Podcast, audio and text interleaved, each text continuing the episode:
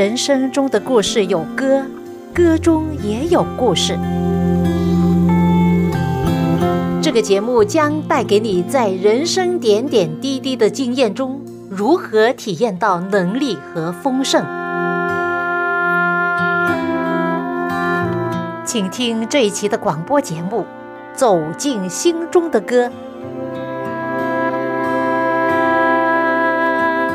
亲爱的听众朋友您好，我是肖阳，又是我们走进心中的歌节目时间。谢谢您陪伴我这半个小时的节目光阴。中文有一个成语叫做事与愿违，事与愿违就是说事实和结果与你所愿望的相差很大，甚至是相反。原来打算要做的事没能做到，或者是梦想不能实现，你曾经有这个经历吗？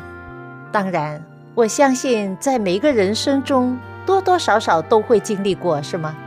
可能你期待家庭更幸福，夫妻相爱，有很好的亲子关系，但是却事与愿违，家里经常发生纠纷争执。可能你希望孩子更听话，很有成就，但是他却沉迷于互联网，学习又不长进，或者找不到工作，整天无所事事。又或者你期望你的投资能够赚大钱，但是结果欠了一身的债。以前还没有结婚之前，我曾经梦想要嫁给一位医生，因为我父亲是一位很有名望的医生，得到许多人的尊重和信任。那时候我大概22、23岁，住在香港。你知道在香港医生的收入都很高的。结果事与愿违啊，我嫁给了一位从美国到中国去教书的穷老师。我相信我的生命一切都有上天的安排，而上帝的旨意是最美好的。直到今天，我仍然感恩他是如何带领我的人生。有这样一个故事，讲到有一个人被带到一个窑匠的家，在那里他看见窑匠怎么样的工作。窑匠在转盘上做器皿，那些泥巴在他手中被捏来捏去，如果做得不够理想又重新再做，如果他做坏了就另做一个器皿。他手中的泥巴完全是照着自己的意思来做，照着他看为好的去做。如果你在旁边说，这个可不可以做成那样啊，怎么样啊，他不会照着你的意思，他而是照着自己的意思来做他的器皿。这故事记载在旧约圣经耶利米书18章第1节。上帝与先知耶利米说，你起来，下到窑匠的家里去，在那里我要使你听见我的话。然后有话就对他说，我待你们岂不能像这陶匠弄泥吗？看哪，泥在陶匠的手中怎样，你们在我的手中也怎样。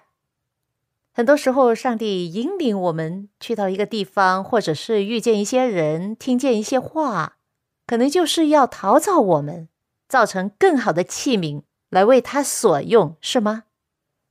原来他就是窑匠，我们就是泥，在他的手中，我们一直的被陶造，接着每一天的生活、经历、锻炼，甚至受苦、病痛、磨练、患难，又或者是喜乐、平安、成功，不同的环境里使我们得到陶造。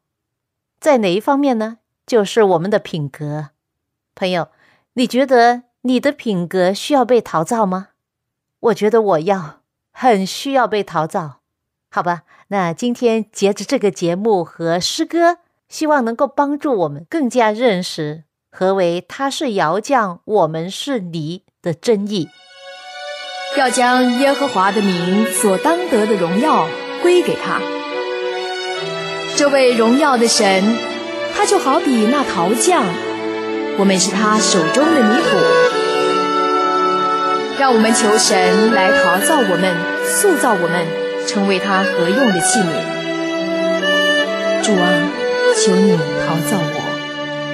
你是陶匠，我是泥土，陶造我，塑造我，更像你。你是陶匠，我是泥土，陶造我，塑造我，更像你。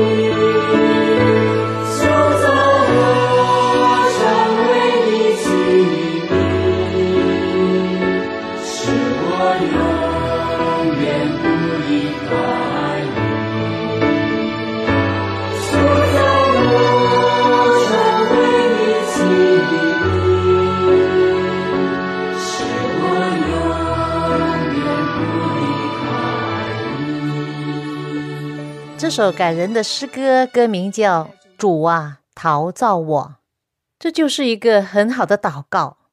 被陶造是一种信心的功课，而信心离不开顺从。在外国有一位女士叫做 Paula， 有一天晚上，她在一个教会的祷告会上，心中却很忧郁，令得她很难集中精神去听别人的分享。 因为之前在他心里有一个很强烈的愿望，就是到非洲成为一位宣教士。他相信这是上帝对他的呼召，他已经为这个行程做好了一切的准备，但是他没有筹到足够的基金，使得他不能实现他的梦想，因此他去非洲的愿望被取消了。因为事与愿违，他的心情很沉重。 然而，当天晚上有一位老太太的祷告，在祷告中，这位老太太说：“上帝啊，只要是你的旨意，一切都可以的。你让我们在生活中发生的一切的事，就随你的意吧。”本来因为心情的忧郁，她精神不能集中，其他人说什么，但是这位老太太的祷告却抓住了她的心。突然间，她醒悟过来，感觉到。 对啊，主啊，我的主上帝啊，我生活中的不如意对我来说又有什么关系呢？最主要的是按照你的旨意，而不是我自己的意思。想到这里，他的重担放下了。当他顺从上帝的旨意的时候，他的心中才有平安。那天晚上，他回到家，翻开圣经，就是在耶利米书18章。 他读到上帝的话说：“你起来，下到窑匠的家里去，在那里我要使你听见我的话。”我就下到窑匠的家里去，看啊，他在转盘上做器皿，窑匠用泥做的器皿在他手中做坏了，他就用它另做别的器皿，照他看为好的去做。看啊，泥在陶匠的手中怎样？ 你们在我的手中也怎样？这是上帝所说的话。波拉女士读到这里，在默想这段话，她就感觉到这段话好像在描写到自己人生经历啊。波拉在1862年出生在美国的艾奥瓦州，她从小就受到很好的训练，后来她成了一位老师，也成了很有才华的诗人。 他曾经写了许多文章和诗词，后来这些诗词被配上音乐，成了诗歌。而他最大的愿望呢，就是去宣教，把上帝的爱分享给更多的人。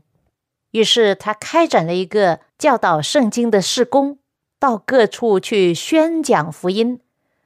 在他年轻的时候，他有许多机会听到来自外国的宣教故事。 这些故事深深地影响他。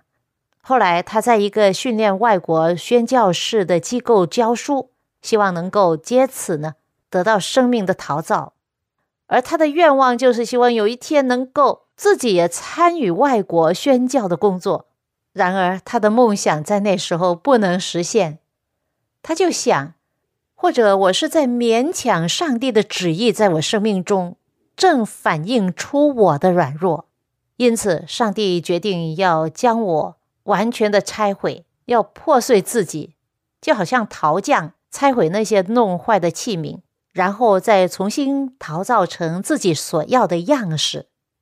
就在那天晚上，他的脑海里就形成了这首诗，而他心中对于顺从上帝的旨意有更深一层的理解和体会。他这样写道：主啊，照你旨意，照你旨意，因主是窑匠，我本是泥，请改造我，按你心意，我必服从主，静待教义。主，照你旨意，照你旨意，因主是窑匠，我本是泥，请改我造我，按你心意。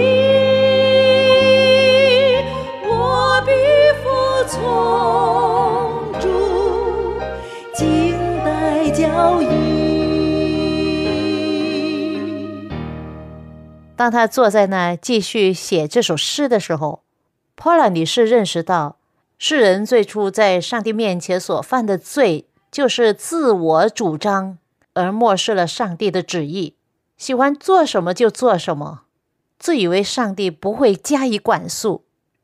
罪所带来的就是在人心中形成了以自我为中心，并放纵自己的欲望。甚至有时候在信靠上帝的人当中，人一边做上帝的工作，一边寻求的是自己的意思，而不是上帝的意思。可能当时 Paula 也是这样，于是他在第二节这样写道：主，照你旨意，照你旨意，求主查验我的心，并洗净我洁白如雪，在主前虚心俯伏屈膝。主，照你旨意，照你旨意，请求主使我，察我心迹，求主洗净我洁白如雪。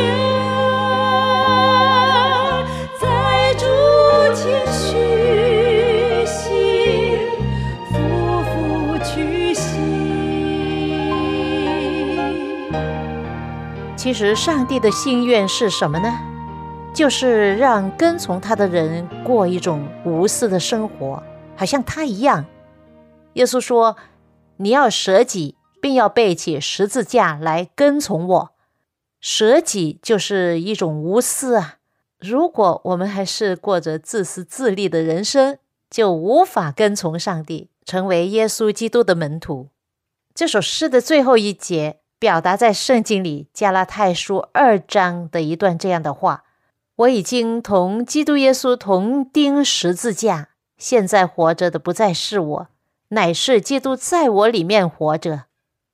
这也是作者在这首诗歌中最终的结论。主，照你旨意，愿主管束我，圣灵充满我，令人看见，但见主耶稣基督在我里面。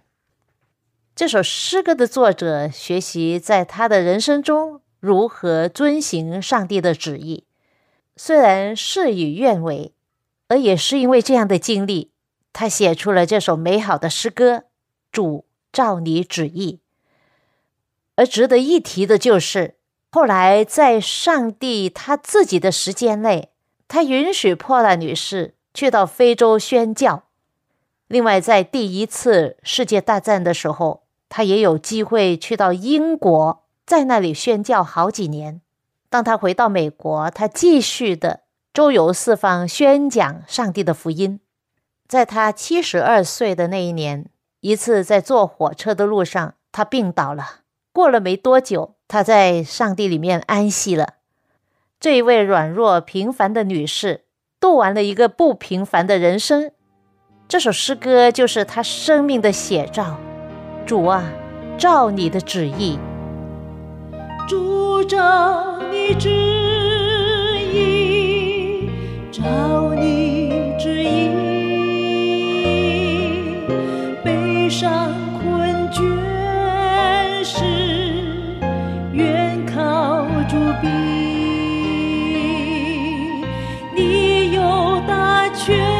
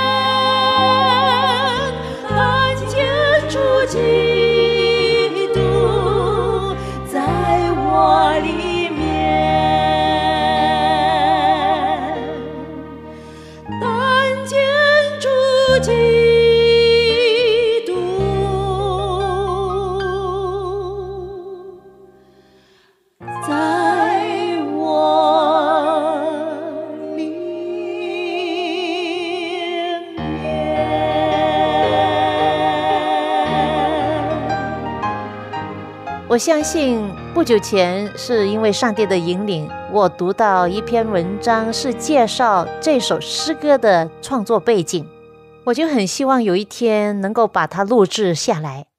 于是就跟我们教会的一位司琴，他曾经帮助我录制诗歌的一位音乐手，提到我想录几首诗歌，请他伴奏，他很乐意。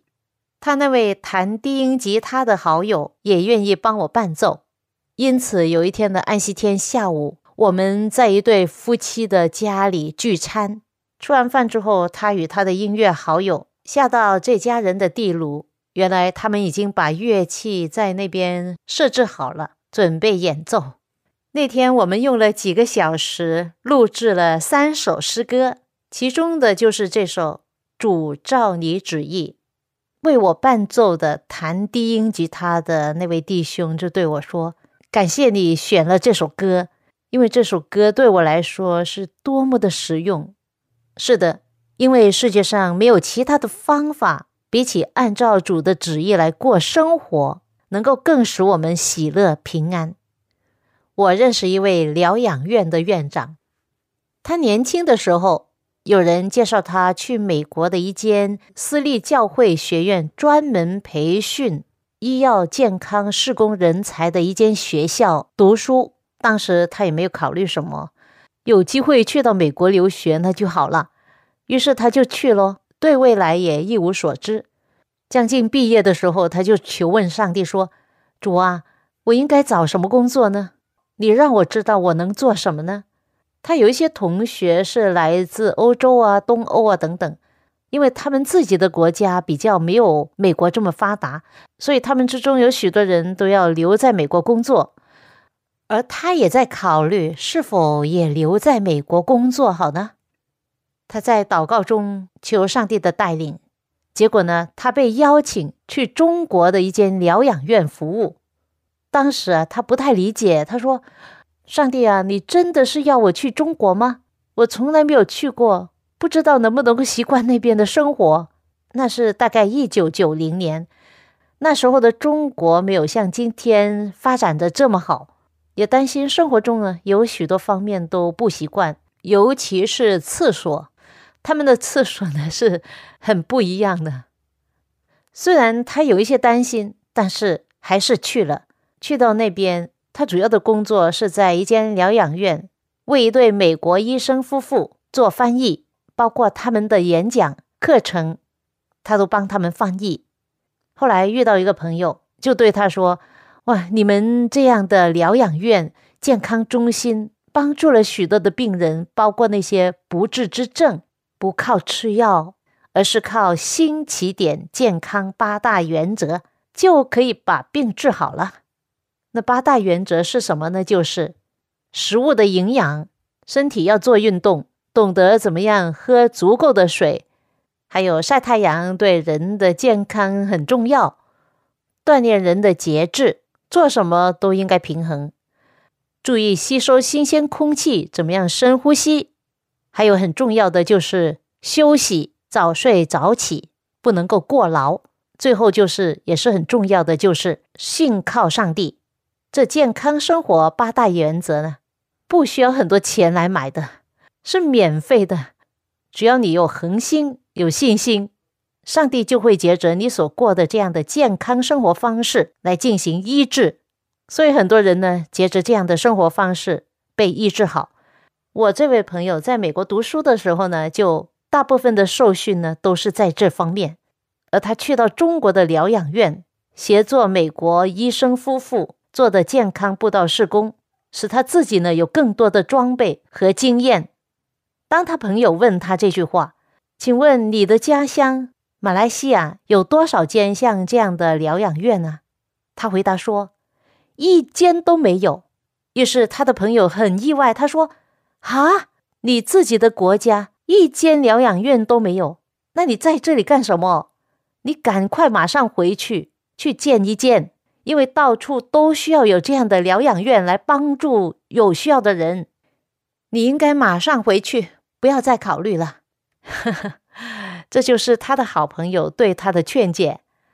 当时他恍然大悟，他又祈求上帝，他说，主啊，如果这是你的旨意，让我回去马来西亚创办1间疗养院的话，求你的旨意成就在我的生命中。于是他就告别了中国，回到马来西亚他的家乡，暂时住在他父母的家。因为自己没有资金，又没有任何经济的基础，他就对家人朋友还有教会的教友说，我想先开面包店，做营养全麦面包来卖，然后再慢慢的筹备，看看下一步应该怎么样走。做了这样的决定，他到处碰壁，家人不理解他，认为他为什么从美国留学回来，在这里做面包啊？原来开面包店只是自我主张，并不是上帝要他做的。上帝带领他去留学，然后到中国参与那边疗养院的工作，借此可以装备自己。现在呼召他回到马来西亚自己的家乡，目的是要他开1间疗养院，去帮助有需要的人，从中宣扬上帝爱的福音。但是一开始的时候他不敢，信心不够，被自己眼睛所看见的一切所限制了。很多时候就是这样，是吗？我没有看到钱，没有看到人力，没有看到有足够的资金，也没有人才，人力、势力、钱财都没有。很多时候就凭着这些眼见的东西，局限了上帝能够藉着人所要做的大功。然而那位肉眼所看不见的上帝才是有大能大力，而且是行神迹的那位。在人看来不可能，而在他凡事都能。好像腓立比书4章13节说，靠着那加给我力量的，凡事都能做。关键就是人是否顺从上帝的旨意。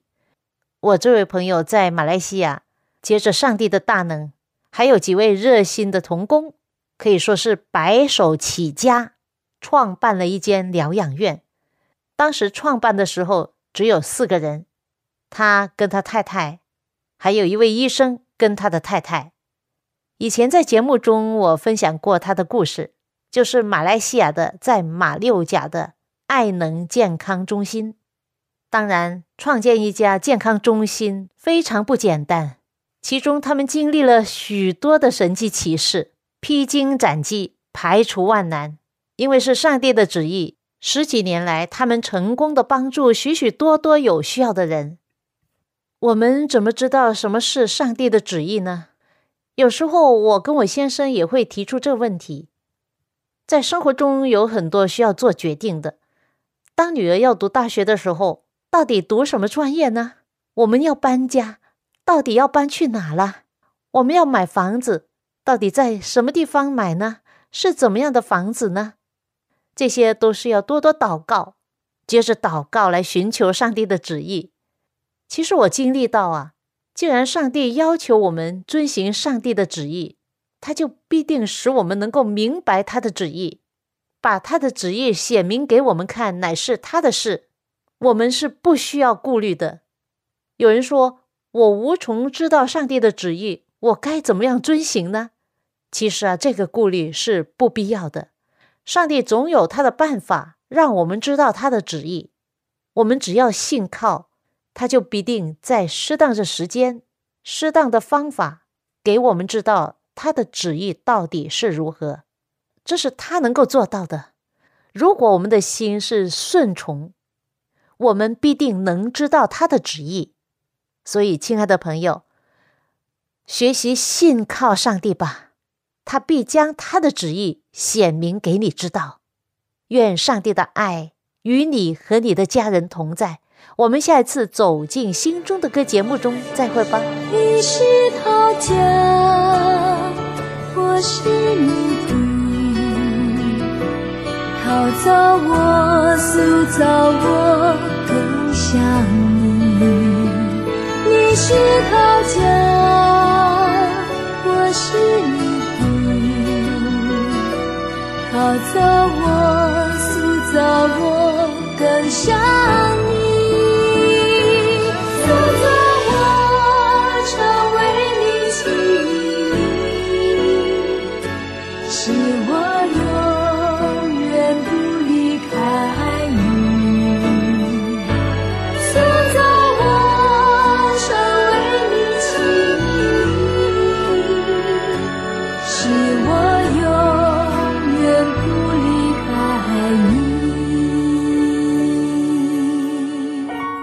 弟兄姐妹们，神爱我们，因此他才会管教我们。虽然被主陶造的过程是很辛苦的，但让我们持守到底，因为主所爱的，他必管教。